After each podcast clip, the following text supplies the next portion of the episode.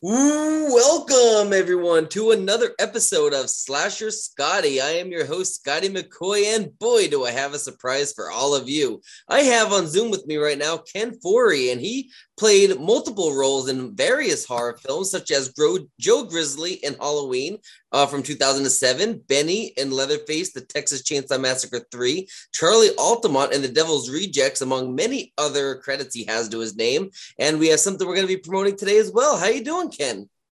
Doing fine, Scotty. How about you, man? I'm doing great. I'm so glad that you can join me. Uh, I'm just, I guess, give everybody a back, uh, you know, a little background about yourself, but let us know how did you get your start into acting. Well, I started in New York off Broadway, uh, and um, strange story. I started. Uh, I been, I was involved in politics and uh, community work. I, as a matter of fact, I started at the Walter Reade Organization as an assistant manager for the Baronet and, and Coronet Theaters, you know, right across from Bloomingdale's in New York. Mm-hmm. So we opened. Uh, we opened The Exorcist and The Graduate at, nice. that theater. The, four, uh, four, lines around the block, four four deep.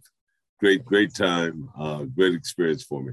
Then I went over to the fine arts. I'm a, the fine arts. I think it was fine arts. Yeah, we opened yeah. the producers with Zero Mostel and Gene Wilder, and um, from there uh, to the festival where we opened uh, Deer Hunter Mm-hmm. And from there to the mill where we opened the good, the bad, and the ugly. So I moved around. I got to see a lot of uh, a lot of uh, great people, and, and, we've had a few premieres. So I got to meet uh, Mel Brooks and Eli Wallach and uh, mm-hmm.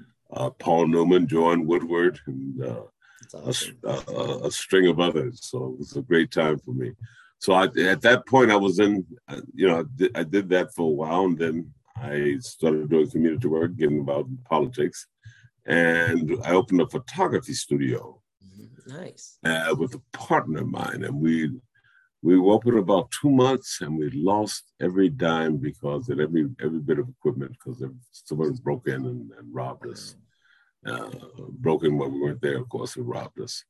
And so, in between that and that that shock and not knowing exactly where I was going to make the next turn in my life, was spending a day with an actress who I knew, talking and having tea somewhere, and stopped by our house and, and had more tea and talked more, and we're having a wonderful, lovely day. She was just a friend, you know, and uh, she said, "Listen, I'm going to go down and audition for a role uh, down to, downtown Midtown, 42nd Street, really." And he said, uh, "Why don't you come with me, and then we'll have something to eat afterwards?" I said, "Great, let's do that." So I went down with her and then they were auditioning. I sat in the back. Somebody said, Why don't you go up? I, said, I don't know anything about this. I said, No, we just go up for some fun, man. And she said, Yeah, why don't you go up? You're not doing anything anyway. You might as well. I said, okay, why not? and there were a lot of people coming. I mean, people could could mm-hmm. barely sing sing happy birthday or say, you know, right. say their name. So I said, okay, why not? You know, I'll just go up and go a little kick. I got the leading off Broadway play. Nice. And that was the beginning. We uh, went, took it to the Manhattan Theater Club. I got great reviews there. Mm-hmm. And from that point on, I uh, was uh, had sawdust in my brain and I was in my nostrils and I was on my way. That's awesome. That's awesome. That's a long story to get to how I started become an actor what what what got me there. But that's, that's I, I love hearing those stories, and I, that's always the first question I ask all my guests because everybody's story always starts at a different place in a different location, and some people have struggles, and some people you know were born into acting and like i like hearing everybody's uh experiences breaking into filmmaking and acting it's really really interesting yeah. Um, so hope was, I, I, hope mine was one of them. Certainly. It, yeah. It was. I absolutely enjoy hearing that story, and I, I love Broadway. I love theater. I love watch love watching Broadway, and it's just I mean it's amazing, amazing. Great, great, and they're not working now, and it's, that's such a shame. But I, I loved uh, you. Come on, the Broadway yeah. was it was something special. If you, if you haven't been to a Broadway play, yeah. make it on you put it on your bucket list absolutely i was at my last broadway play in uh, december right before christmas uh, i was going to go to two one of them happened and then the other one that's when everything was getting shut down again because of covid But oh, I saw Aladdin. On, I saw Aladdin on Broadway, and uh, the the one that got closed down was the Michael Jackson one. Oh yes, right, right, yeah. right. Yeah, but yeah, unfortunately, it's been, it's been, a while. But I'm certainly want to get back, and yeah. as soon as we can open up and get uh, some normalcy in our lives, I certainly want to be yeah. back and and and spend a couple of weeks just going to plays. You know, absolutely. Absolutely. And I'm a huge fan of Halloween. Um, and uh, mm. Rob Zombies definitely took it in a different direction. And I thought he did it really well because he made it his own. And uh, and you obviously had the role of uh, Joe Grizzly. And uh, uh, I always love your uh, quote in that where you're like, it's Joe Grizzly, bitch. I love when you said that. That was so cool. Um, oh, so I'm terribly, terribly sorry. Sorry. I should have shut this off. I didn't know. And, and I probably I probably get all of these crazy calls from you know these people who want to, to sell you life insurance or something. Car you warranty. uh, yeah um let me put it in the drawer here maybe that keep that quiet for a minute. Um yeah joe grizzly my goodness my goodness. Let me tell you that there's so many things about that role. Shall i give you a little history with that? Yes please do. Okay. Um I knew I, I, Rob told me about the role, and I said, and I, I looked at it and I said, oh, okay. Um, so, you know, this is good. Not that much to do, but I said, okay, there's something to do here. And I saw that it was, um, uh, there was a line there that's one of my favorite lines in all film history, and that was what we have is the failure to communicate. It's the Struthers Martin's uh, line in Cool Hand Luke. And I said, "Oh God, I, I, get to say that at the Struthers, the Struthers Martin. I'm a fan of his of his work. I love Struthers Martin. So I said, I, I want to do this. So, and then I said, well, he's got his, he gets all of his clothing from me after this. And every Halloween movie, he's going to be wearing my jumpsuit. So I'm his haberdasher. So, okay, okay, I'll do this. Okay. And it was, you know, I knew Rob would take care of me.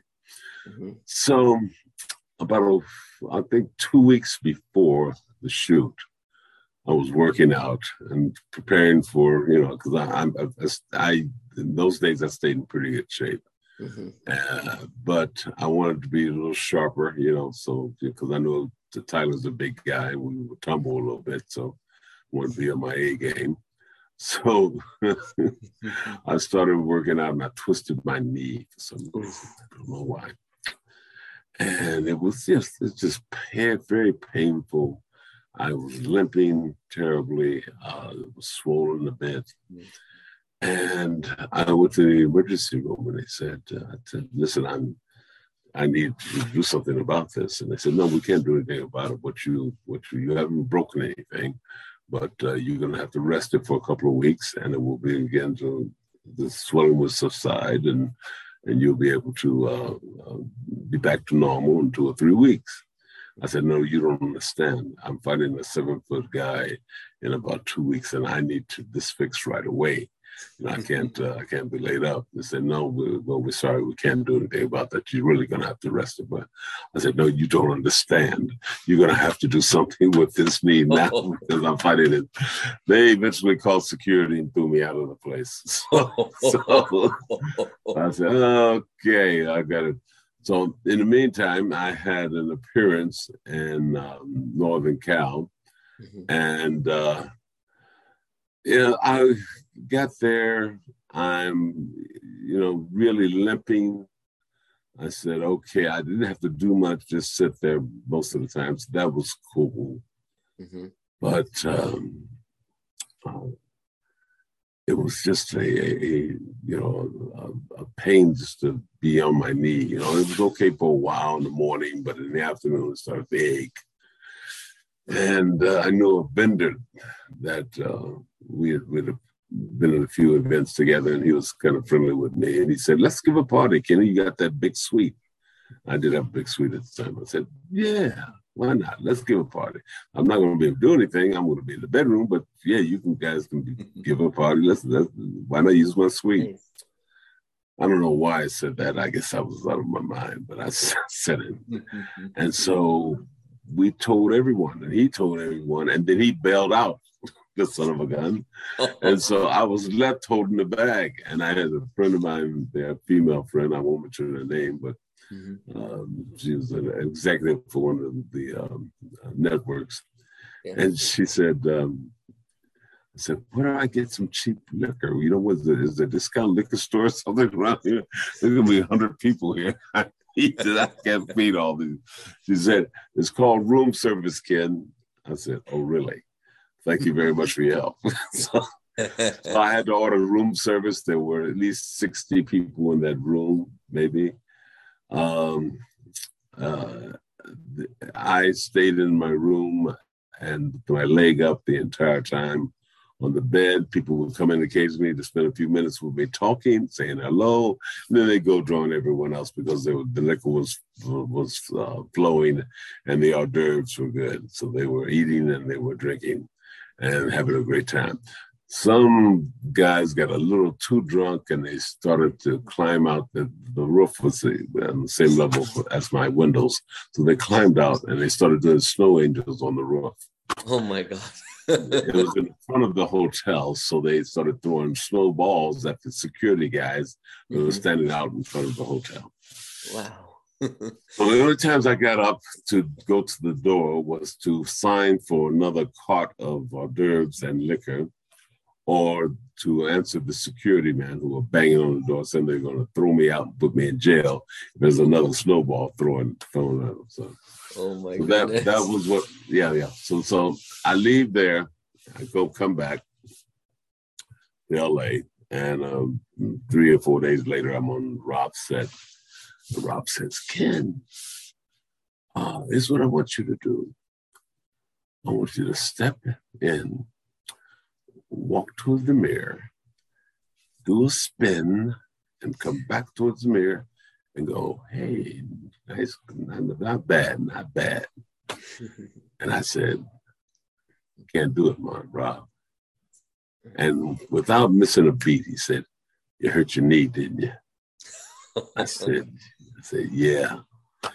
So I didn't, I didn't get to pull that off in the scene, which would have been great if I could have done it, but I didn't do it. So, um, and you know, I go in and we start to shoot it, and it's it's working well. It's, I, I, I felt it need a little a little more fire in the rehearsal, so I had to pump it up a little bit, and I did. I was able to get a, a real tussle out of that that fight, and uh, we um, broke two stalls. They were bolted into the floor. We tore them both out. And the toilet on as well. And we broke, we, we destroyed everything in there. Nice. And it was a great, great scene. And Rob, from what I understand, now Rob may say something different, or he may say he didn't. I don't know. But people told me that Rob was, should, would would have if someone came to visit the set, or someone came to work on the set the first day or something, he bring he bring them over to his uh, his chair, and I took his viewfinder and said, "Look at this, look at this," and show him my scene. So he must have liked it too. I think. I think he. I think he really appreciated that scene as well. So, uh, and and I'm Joe Grizzly Bitch is almost as a as an iconic line as uh, when there's no more room, and I won't finish that line. Never do but the line from Dawn of the Dead. It, it, yeah. I I went to the UK on that line because people wanted to see me because I'm Joe Grizzly. I had people who work in insurance companies, mm-hmm. people who worked as uh, uh, accountants and accounting firms, uh, people who worked in various office buildings any all over the city and in different cities. They would say, "We listen." We come in in the morning. And, I, and, and it's strange that I would hear the exact same thing from all of them. We come in in the morning, we have, somebody will have a cup of coffee, somebody will grab a donut, and somebody will say, I'm Joe Grizzly, bitch. And then someone from way in the back would say, No, I'm Joe Grizzly, bitch. And then everybody would start, I'm Joe Grizzly, bitch. I'm Joe Grizzly, bitch. It, it, that thing went viral and it still has, and people awesome. love that line. So yeah. I, it's a long way of telling you that that line is very, very special, yeah. and people want that line I I would say equally. They they ask for both lines equally. You know, nice. almost equally. Yeah. Nice. Well, That's I awesome. yeah, and I, I don't do the other line. You know, I, I, I leave that to the for the fans because I think they own that line, not me. But um, uh, but Joe Grizzly bitch, they just love it, man. Yeah, I, I, it's really uh, to me, it's really iconic, and just your delivery for it is amazing as well. And it's like Michael didn't even give a shit about it. Like he just he is like, okay, you're Joe Grizzly, I'm Michael Myers, and the tussle was on. It was great. Oh, it was on. It was it was it was on. I took a dive, yep. but it was on. Guarantee yep. you, it was now, definitely on. Was that a real bathroom that that was filmed in, or was that like a set made up for the scene? Was a set bathroom as I remember, as I recall, okay. but it looked so real. It did. I mean, I mean, it was both the the the the, the walls were were um, bolted into the floor. Nice. The toilet seemed real, you know, that kind of thing. I mean, everything seemed to be authentic. I, I mean, you, you yeah. couldn't tell if it wasn't a real bathroom. If you mm-hmm. came, if you walked to the door and, and, and wanted to go to the bathroom, you would walk in there because you thought right. it was real it was that that that authentic that set design for you. But but um, yeah, but it was um, yeah. Joe Grizzly Bitch was an ad lib. Okay. It just nice. came. It just came. You know, nice. In, in the moment in the moment. That's awesome. Um, you know, so look Susie, I think I said look Susie or something like that. Called guy Susie, look Susie or something. I was, I was, you know, I was determined right. to make make make a good fight, have a good fight with this with Tyler and. And, and we put and show. It really was because, and it wasn't like just like you know a small, large thing because it was like you guys are both were massive. Like it was a yeah. big fight. Like it worked. Yeah, yeah, yeah. yeah. Yeah. It worked. Um, I'm sorry it didn't go on longer. I, I thought we could, but but we broke. You know, I, it seemed quick. Yeah. You know, too quick for me. But then, in re, you know, as I look back and you know, if I have to be realistic about it, we yeah. broke, we destroyed two two yeah. setups. So you know, I mean, what, what else can we do? We had to stop. Absolutely. Absolutely. Yeah. Um, so you were you did film uh, obviously the Devil's Rejects with uh, Rob Zombie as well. Um, so did you notice a way of him directing you in the Devil's Reject and the way he directed you in Halloween? Was there did he do anything different? Um, how did he like like was there anything that he did the same? If you know what I'm saying. Rob pretty much gives me a little string, you know he gives me a little rope. You know, he lets me. Um, he, he, you know, I stick to the script as much as possible and every line. Uh, but you know, occasionally he'll let me go off and say ad lib a little bit here and there. So, so he he he he does that. I, I, I didn't do that much in Devil's Rejects. I did in Halloween, uh, quite a bit in, in the fight. Mm-hmm. Um, he um, the difference in the direction. No, he always directs me. He says sometimes he says, "I don't know what you're going to say anyway, so do it. Whatever you're going to do." nice. You know, it, and it works. You know, I mean, you yeah. come up with something and, and it works. Then who's who, who's upset about that? You know, that's right. that's the purpose of uh, uh, collaboration and, and film right. work between a, a, director and an actor. You know, you absolutely sometimes an actor comes up with something that's supposed to bring something to the plate, and if, mm-hmm. it, if it's if it makes the the character uh, more interesting, and certainly the the film more uh, right because it helps helps the, the project. And there's there's something you want to see, and everybody and the director is not gonna have a problem with that. Absolutely. Absolutely. So, did you have to do any choreography for your fight scene with uh, Tyler? Just I, it was too. It, it, was really too close. We were right to. I mean, we were right in each other's chest. Right. So it was just grab the knife. You know, grab the knife. Go at him with the knife. Grab me. Yeah. Grab him, and let him. Um, let him eventually mm-hmm get the knife out of my hand and stab right. me. So it's basically, yeah, it, it, you know, it, no, it, you couldn't. There, there was a, there was nothing to do. I mean, it's basically okay, yeah. Ken. You take out the knife, you go after him. he grabs you. Guys struggle with the knife. Uh, uh, he gets the knife out of your hand, he stabs you, and that's it. You know, right. So that that that was basically it. So it was too. It's not like a if you mm-hmm. have some room and you're doing a stunt, and mm-hmm. if he had to, to, to pick me up and throw me, mm-hmm. then that might be another issue. If there was room, right. you know, pick me up and throw me, or, or, or, or turn me upside down. Or if I had to do the same to him, something yeah. like that, or we have a little more room to to do a more elaborate mm-hmm. stunt then then we'd have to kind of work that out. But Absolutely. it wasn't that. It wasn't that. You know, it was, it was, kind of okay, guys. Just go for yourselves and don't don't don't hurt each other. You know. But, right, and we know you you obviously are a horror film icon. Um, so what do you believe is like the hardest part working as an actor in a horror movie? Hardest part working as an actor in a horror movie. Yeah. I don't think there's any. I don't think there's any difference between working in a horror movie and a, a drama. I mean, I mean, right. the reality is, is that you're dealing with. Um, uh, there's you are a person that something horrible happens to. Mm-hmm. So you're a normal person. There's right. no. There's no.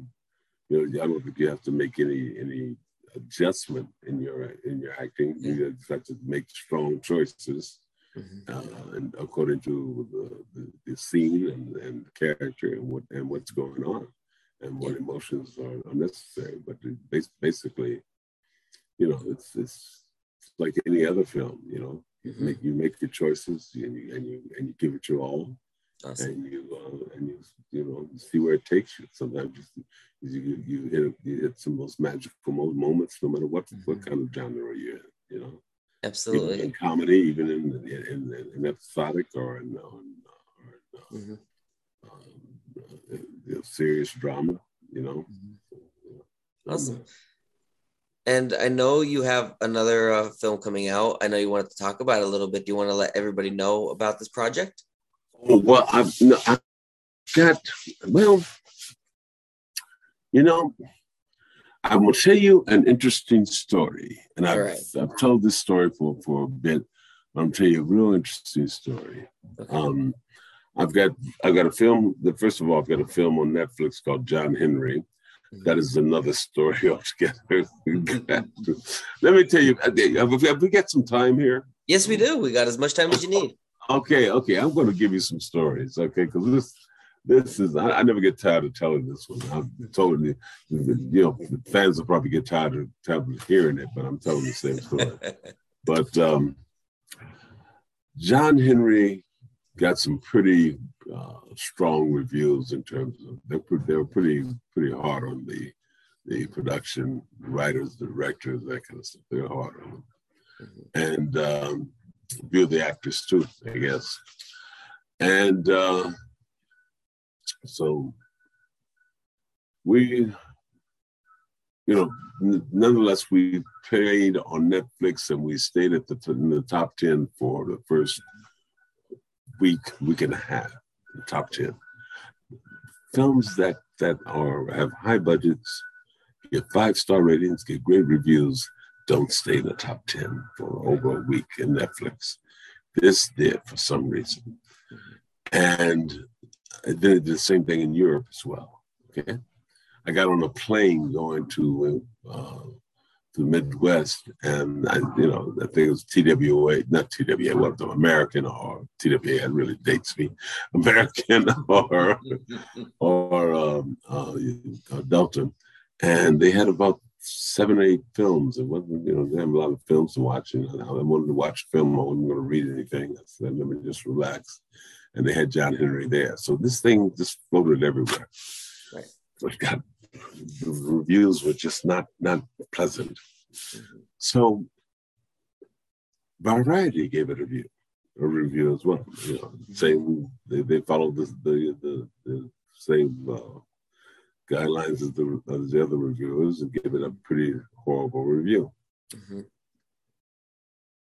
Variety called the producers and said, Listen, we'd like to talk to you about your big mega hit on Netflix.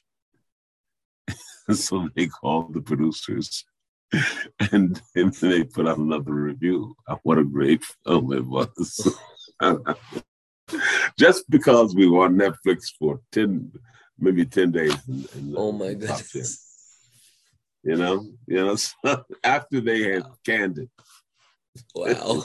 yes, yes. Only in Hollywood, my friend. Only, Only in Hollywood. Hollywood. Only in Hollywood. so that's John Henry. It's still playing Netflix. I play a very interesting character, very a crazy character, strange uh, OG as they call him. Mm-hmm. And uh, so, so a lot of people would like to probably would uh, enjoy that character. Nice. Uh, I have another one on Amazon called The Rift that we we mm-hmm. shot years ago in Serbia. That's on Amazon. That's still streaming there. Uh, but let me just go to this other. I uh, in 19 and I guess this is what you call coincidence. And I don't want to go any further in terms of, you know, comparing it to anything else because I don't want to get mystical, uh, mystical, you know, get a mystical kind of thing and all. You know, get uh, get into something that I don't really want to share. Uh, people don't want to hear. You know, so I, will just tell you. Um, 1975, I get a call so they say, would you come over to United Artists? I said, well, who is this? And they said, I said, well, who wants me to come to United Artists? I think someone was telling me, I think an agent who I knew or something I'd just gotten. I didn't have, I think I'd just gotten an agent. And they said, they want to see at United Artists. What? United Artists Building. So I walk over to United Artists Building in New York. And I go, I mean, it was a gentleman by the name of Chris Mankiewicz and Anna Navarro, okay. a woman named Anna Navarro, very nice people. Mm-hmm. And they said, we're, consider- we're looking for you. We're considering you for a film we're, we're going to produce. And we, we, we have ready. We're going to shoot. And, uh, we, but we need to see a reel on you. You have a reel? I said, no, I don't have a reel. Um, gee, we really, really need to see something on you. I said, well, listen, come down to my acting class. I'm doing the Great White Hope, see for the Great White Hope today, tonight. And you can see me there. Oh no, we don't have time. We don't have time. I said, no, come on, come down, please. You'll get to see me. You get to see me live. You don't have to look at the real. Come down and see me. Now we don't have time. Listen, this is only take you a few minutes, and then you can leave. You don't have to stay and meet anybody. They said, okay, okay, we'll come down. They came down. They watched the scene. They uh, motioned me out to meet them in the lobby. I went out and met them in the lobby. They said, meet us in our office at nine o'clock tomorrow morning. I got there at eight, they got there at 10. So, so, so uh, they, I'm sitting there and they tell me that I'm going to play, they, they're, they're looking at me and considering me, and they were considering an um, uh, actor in the West Coast at the time by the name of Dick Anthony Williams. Dick Anthony Williams. Do you know the film The Jerk? It sounds Steve familiar. Martin. Steve Martin. Steve yes. Martin. Yes. Yeah, yeah. Well, he was, he was in a black family there. He was okay. originally, yeah, he was raised by a black family. Well, the guy that plays his brother, the tall guy, light skinned yep. guy, that's Dick Anthony Williams. And Dick okay. Anthony Williams has been in much more than that, but that's the only thing I can think of right now. Okay. Anyway, they were considering Dick Anthony Williams on the West Coast and me on the East Coast. They said, We really like you, and we saw what you could do last night, and we think you are you're the man we want. They said you have to take a screen test, and but we, we, we're sure you'll be fine. And we, we, we, we, we, we guarantee you we, we, want we want to work with you. I said, okay. So they said, you're going to play the role of Crispus Attucks, the first man killed in the American Revolutionary War. And I said, oh, okay. And they said your co-stars would be John Gielgud, Sir John Gielgud, and Sir Trevor Howard. Oh. Now, these are going to be co stars for me. Okay. You're going to shoot it in Boston, um, in the UK, and Boston, the UK, and Jamaica. Okay. Yeah.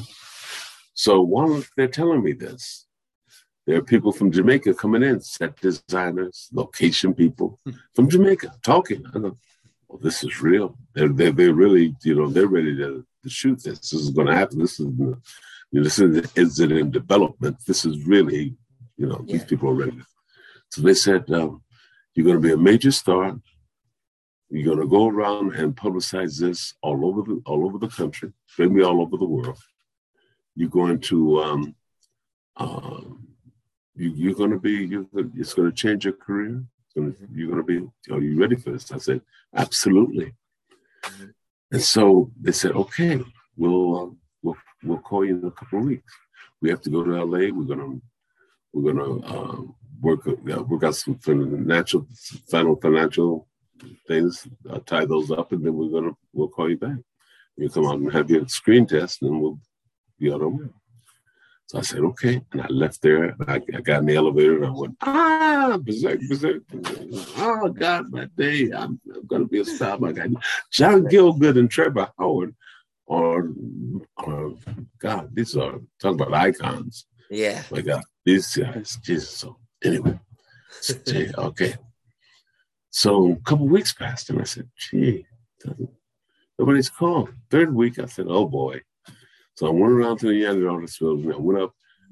I think the guy's name was Irving Kratzner. He's a producer. I can, I've got to get his name right. I'm not, maybe not his name, but he did he did quite a few. Uh, he did a lot of work.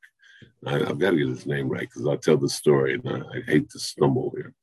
Anyway, it was they were his his offices. They had they, were, they said, well, they were using our offices. I said, I understand that. I said, have you heard from them? They said, no, we haven't heard from them, but they're out in L.A. I said, would you give them a message from me that I would I was by and uh, would they give me a call? And I'd like to know what's going on. They said, sure, we'll pass it on. I gave my number and I left.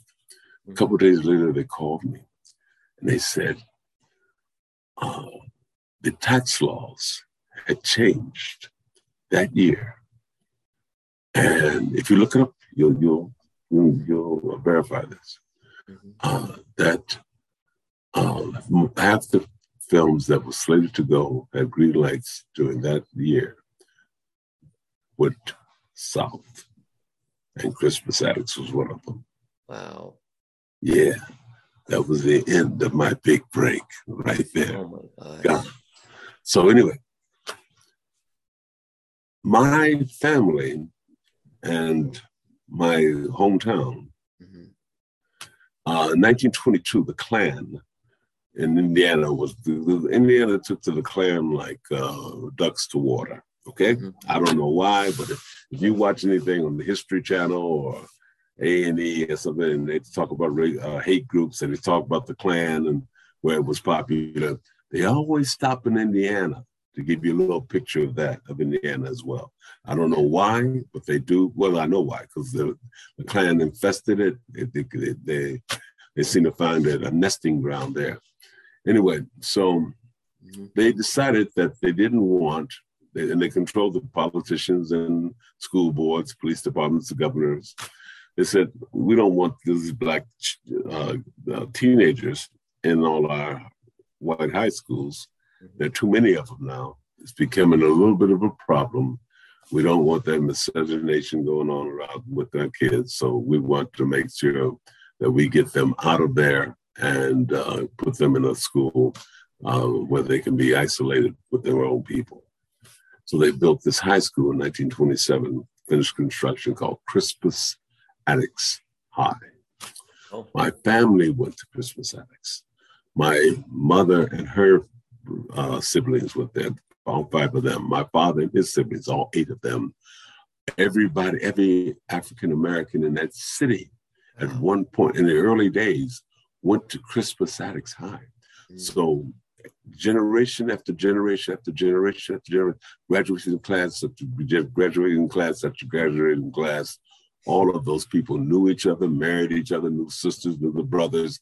Your, my brother went to school with your brother. My mine was in class with your brother. My sister graduated with your sister, and you know that kind of thing. They just knew it was, uh, you know, everybody knew each other.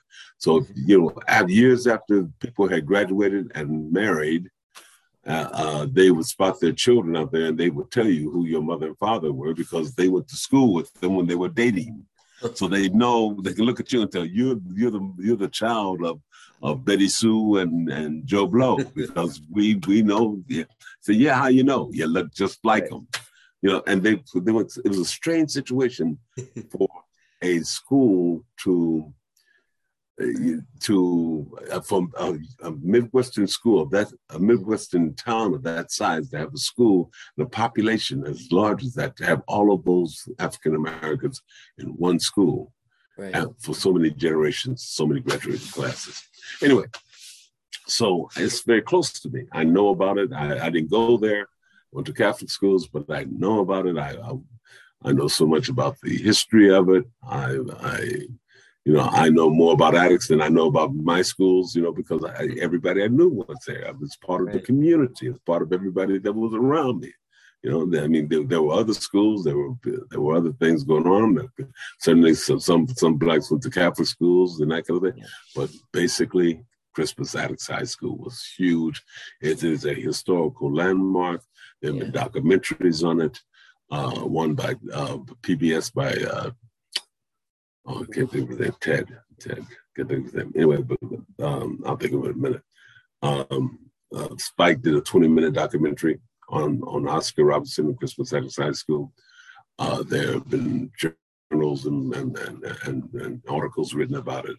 it. it is a, it's still a high school, mm-hmm. and they're still producing great, great uh, um, uh, students, and you know, yeah. academics are, are, very high there as well but it was it's it's probably the most one of the if not the most one of the top uh, um, ballyhooed high schools in the history of the United States. Nice. So now I'm here in California years later acting and I'm writing I'm in, in between I'm I'm teaching basketball with kids that are 11, 12, 13, 14, 16 years old okay. in between jobs. I just you know, enjoyed doing it. I, I was very good at it. And I like to see the lights come on in their heads when they got something. So, yeah. Uh, you know, I, I, did enjoy teaching them. So I'm teaching, I'm coaching basketball. And one of the kids' uh, fathers was a writer. Mm-hmm. And we started writing a little thing together, a little uh, low low budget action adventure thing called uh, Cracked Out of Bernard Heights, and he moved to Jersey, and so I would send him some ideas, and he would send me, you know, pages of the script. Mm-hmm. So someone saw me writing the ideas, and they said, "Oh, you write, you you you're a good writer. Why are you writing?" You're a good writer. You should write alone. I said, okay. No, I'm not gonna, I'm not listening to this. But they kept at me and kept at me. And the people that were telling me this were executives from from uh, major network.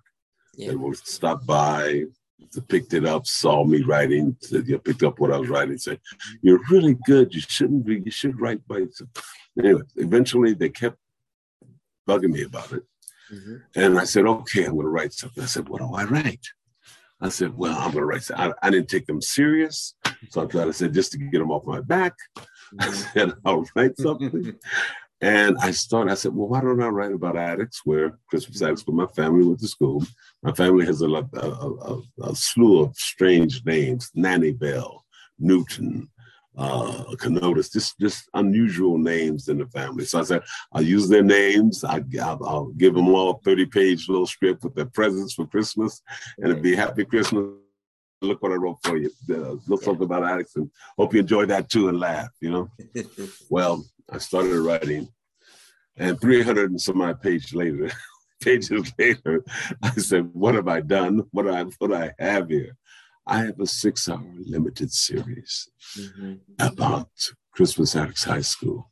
Nice. Its history. And finally, I had to start doing research. I had to go back to Indianapolis and, and interview people. I had to listen to all of them re, and re, revisit the, the old wives' tales and some of the stories I grew up with. I had to talk to just a lot of people and, and, and read read books on the Klan and on, on Indiana basketball and on Attucks. And I got and I put together this six hour limited series on Crispus Attucks High School. And that's what I'm trying to push right now. So I'm, I'm um, in the in the process of moving that. I had, you know, when after I finished the 300 some odd pages, people said this is one of the best scripts that they ever read. They've ever read. Nice. These are executives from major networks, and I kind of have to give them credence and look at them with some seriousness. And say, mm-hmm. okay, I respect your opinion. But on the other side, I was saying, you know, when the door was closed, I said they must be out of their mind. I've never read anything in my life. This is a, it's a fluke of anything. So I said, let me try to do. So I, I, I said, let me try to write something in another genre. So I wrote a comedy called Limo Inc. I wrote, I finished the action adventure thing with the guy called Back Down to Burning Heights. I, I did a, I did a, uh, wrote a zombie script, and um, I have another script now that's a serial killer script that I'm also pushing from, I think, a serial killer from the age of five to uh, the adolescence and then his teenage years and his adult years. And I follow him all the way through. It's similar to Halloween. I didn't mean for it to be, but it, it has that kind of, that psychiatrist in there that, that kind mm-hmm. of chases after the guy because he made a mistake of not recognizing him as a yeah. crazy person, as, as a nut when he was five, when he was eight, and they should have. And and it's just it's just a very dark and very interesting and and and it's and it's, it's, it's and I from what I understand from all of these experts and people who are you know dealing with scripts every day that it's as good as anything they've ever that ever comes across their desk. So that's what I'm doing. You ask me what I'm doing, I'm doing that.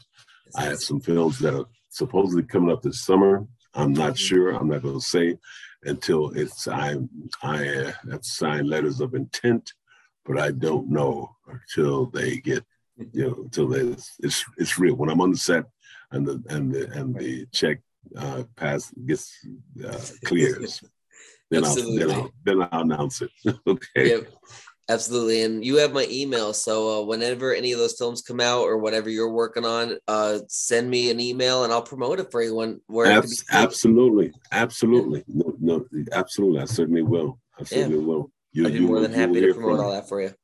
Yeah, I got um, got a new web page going up. Awesome. I've had a web page in 20 years. Now I'm going to put up a new one. Nice. Uh, I'm um, becoming very active on social media, which is something I really was not.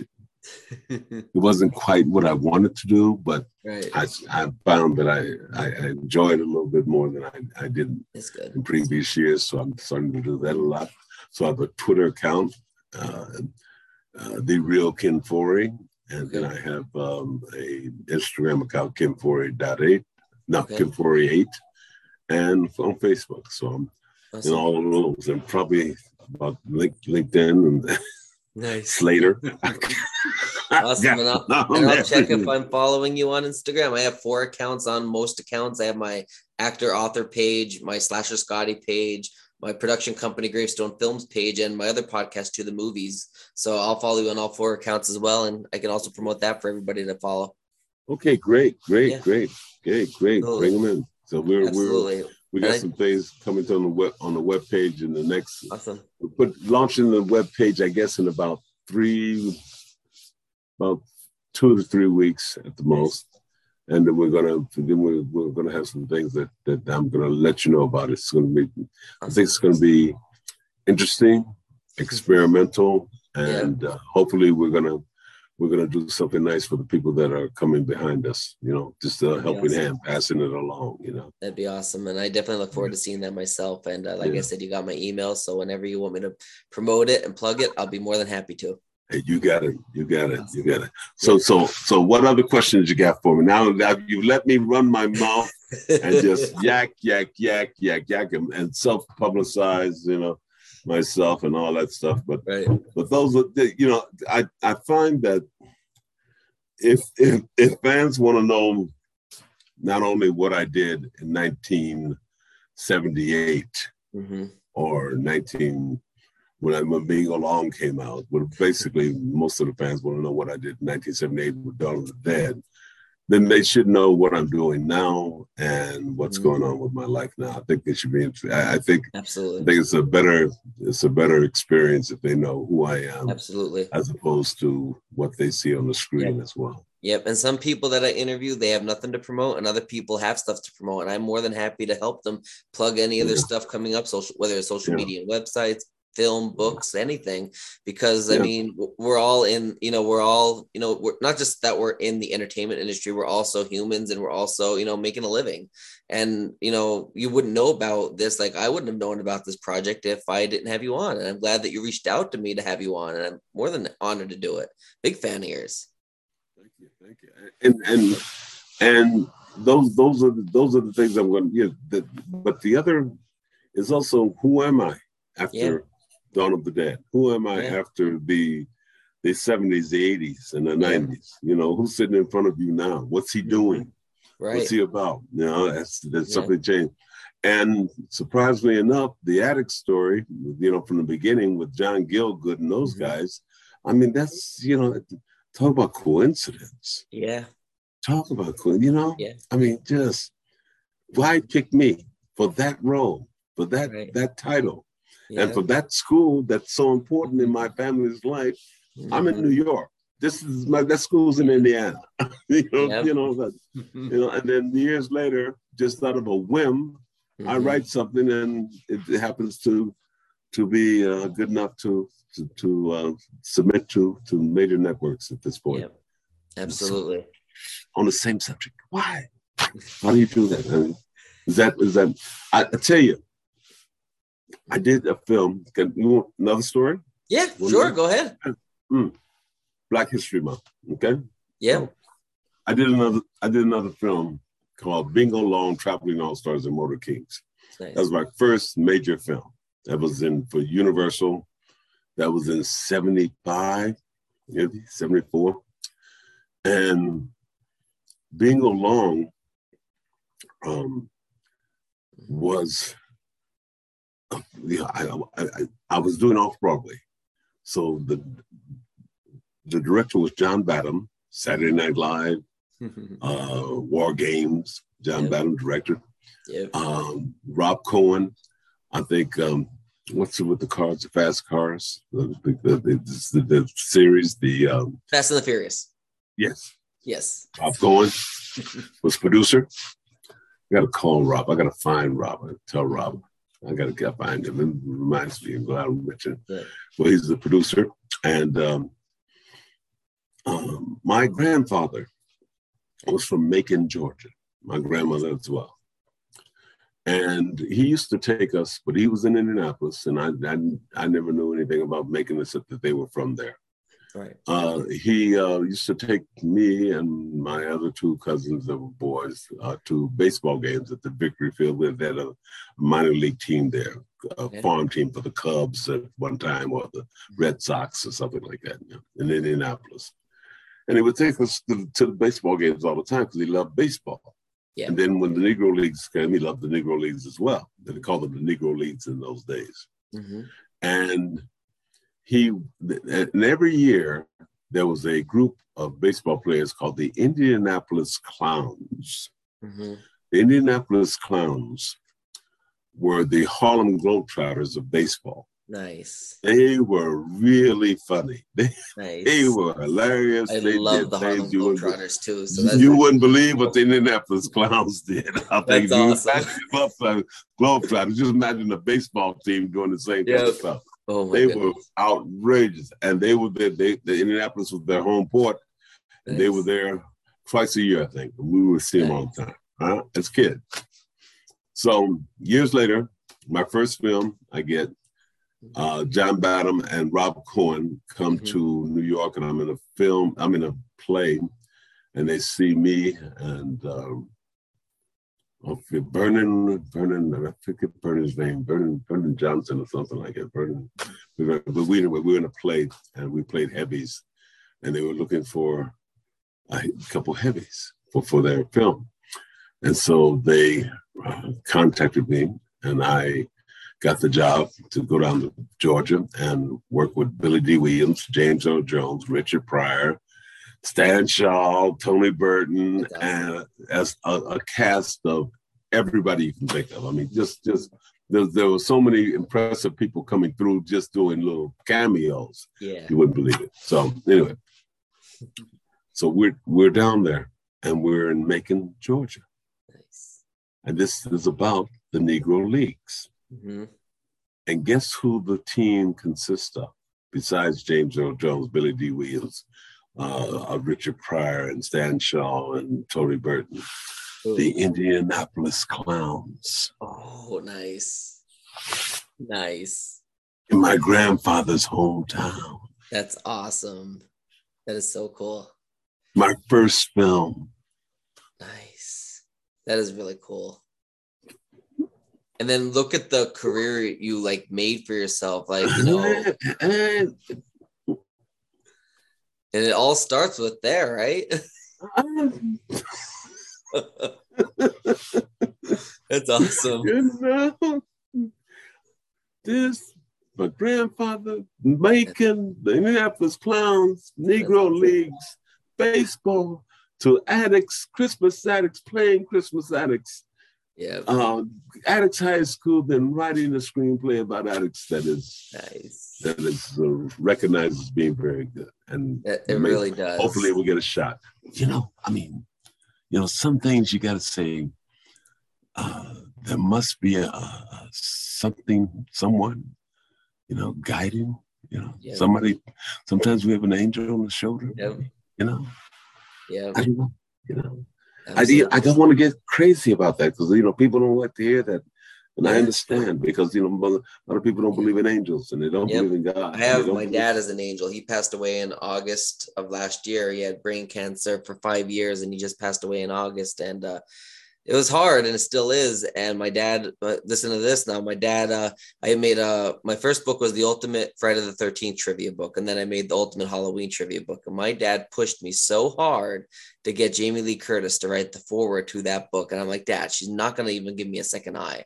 Well guess what? I got jamie lee curtis to write the foreword to that book so Angels watching. He was alive at the time, obviously, but the fact he's always been my biggest supporter, like I believe 100% that it could be it's Angels are real. Let me tell you, yeah, yeah. Well, you and I both believe that they're that that even if they passed, yeah, they're still there. They're yes, still there. Absolutely, they're still doing something for you, and that was I, I, I couldn't believe it. I wish my grandfather had been alive yeah. when I did Bingo Long you know. Yeah. So I could say, hey, oh, hey, look what is happening. Yeah. I wonder what his reaction would be. Absolutely. You know? Yeah. I, I, so, it, you know, I, that. Yeah. I, I, you know, you know, most of a lot of people mm-hmm. that are going to watch this will look at you and I and say these guys are off their rocker, or they, they, they, they, they, they're gonna go puh puh. Yep. say, yep, absolutely. Know, they're, they're gonna hate that, this. My dad even said the same thing about my podcast. This podcast, he said, like, I mean, I don't get many views on the YouTube version because the YouTube I just started about a year ago. But I, when I first started this podcast, I, um, for the audio, like on Apple Podcast, Spotify, and all that, I would end up getting maybe 100 views a month. But when I started doing films with my company and making films and starting interviewing people in the indie indie industry as well as the bigger name stars, my I now I get about 25,000 view uh, listens a, a day. 25,000 listens a day on Spotify and Apple Podcasts. Not nearly as many on on YouTube, but when I I look at my uh my analytics on the like almost every night before bed, I'll see like, oh my god, that's something I got yesterday. Like that's really cool. Like how it became something. It became something. It's amazing. And you probably needed that encouragement, mm-hmm. that that um you know, there are certain things in your life that probably you you could probably I could probably switch places with you. You could probably tell me some very interesting stories as well. I have some pretty pretty good ones. it's funny because I just I got a, I got an uh, email um, back in December that they wanted that this uh, retirement home wanted me to do a story on the book I wrote about my dad's battle with brain cancer. It was a New York Times bestseller and uh, they asked me to do a do a like a little presentation for them, and I just did that presentation this past Thursday.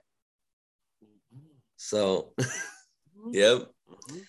it's just crazy. Like life, like the like it takes like I always tell everybody, like especially those are, that are starting. It it it takes one movie to make your career. It, may, it takes one book to get you noticed. It takes one podcast to, you know, one podcast idea to get people to really listen and make that something they want to listen to when they're working or driving. The advice is to be ready for it and recognize it when Yep. it happens. Exactly. Because yep, you can make three movies and they're all floss, but the next one you make is the one that hits. That's right. That's right. Yep. That's right. And you don't know who is watching, who you're meeting, who you're going to, who is is is is just doing something that uh, you don't consider maybe maybe it's a secretary, maybe it's Yeah. a runner, maybe it's a coffee Yeah. getter, maybe Yeah. it's somebody that's uh, doing something that that that's uh, technical, a tech person that's that's not even a, a major tech person. uh, Right. But if you don't treat them all and, and develop those relationships, you'll miss out. I, and I can tell you, I can tell you, I, you know, I have, I'm an example of what not to do. So I know I got plenty of experience. Let me tell you, if you're starting this business, Yeah. be, remember to develop the relationships. Absolutely. You know, Did you happen to work with Kong. Wallace on Halloween? Huh? Did you happen to work with Dee Wallace on Halloween? Uh, I never worked with on Halloween, but I know Dee Wallace. Yeah.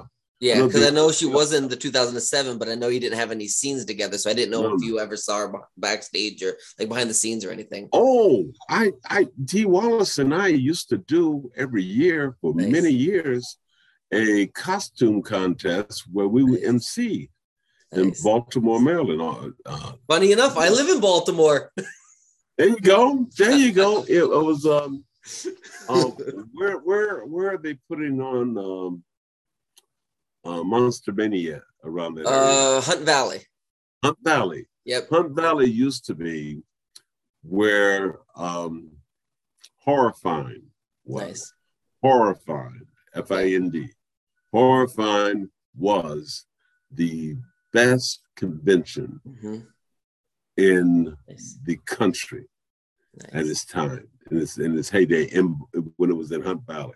Hmm It and and not because it was the largest hmm or it had the best guests or that kind of thing, because it was such a great location. Yep.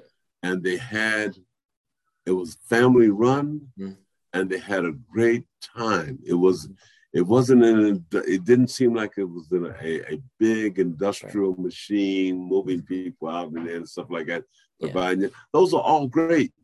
Yeah. you know one of my favorites and one of my homes is chiller in new york Nice. chiller in new york huge place Nice. great place i love kevin you know kevin Yeah. Kevin and I go back. He put up with a lot of crap for me, and he's, he's, Nice. he's a good guy. He's a good guy. I love him, man. Yeah. But uh, uh, they get 30,000, 40,000 people coming through there, I guess, Nice. you know, at Chiller. And uh, Chiller is one of the major ones as well. You know, I love love Chiller as well as Monster Mania. I don't go to, I don't do Monster Mania that much. No, I don't. I haven't done it, but I've only done. I've, I've gone to Monster Mania once, so I, I Mhm. but I, but but it's a huge it's a huge success. I know the know Yep. the um, the um, uh, uh, the promoter, the I guess the uh, owner of the of, of the show, Mhm. and so there were many great shows around the country. Nice. But HorrorFind was something special. And nice. Dee Wallace and I did a costume contest every year, every year, Nice. and that contest was the best. That's awesome. It was a it was it was beyond I can't tell you it was more fun because Nice. Dee and I would have we'd have I don't know if Dee had drinks. I certainly had a few drinks. I know that I know that I got a few of the guests that have drinks, doubles. Nice. And we would start to just interview people as they came up with the costumes. And it was Mhm. it was a room that was packed but comfortable, and the audience was into it, and the panel, the judges were into it, and the Nice. people who were where the con, uh, contestants Mhm. were, and it was a very popular show, and we did that that that contest. That contest was very popular. That's awesome. We did that for, I think Dee and I did that for ten years. Nice. That's awesome.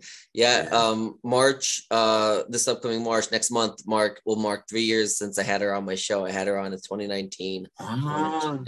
Great, great lady. It's funny because when I, I reached out to her, she agreed to do the interview and everything. And um, and then hmm uh, she sent me a message. Um, Scotty, I I have um I got called to set. I was wasn't supposed to be on set, but I got called. They need me on set. So, but I'm not gonna postpone this interview because I promise you that I I promised you, and I don't break my promises. I would do this interview.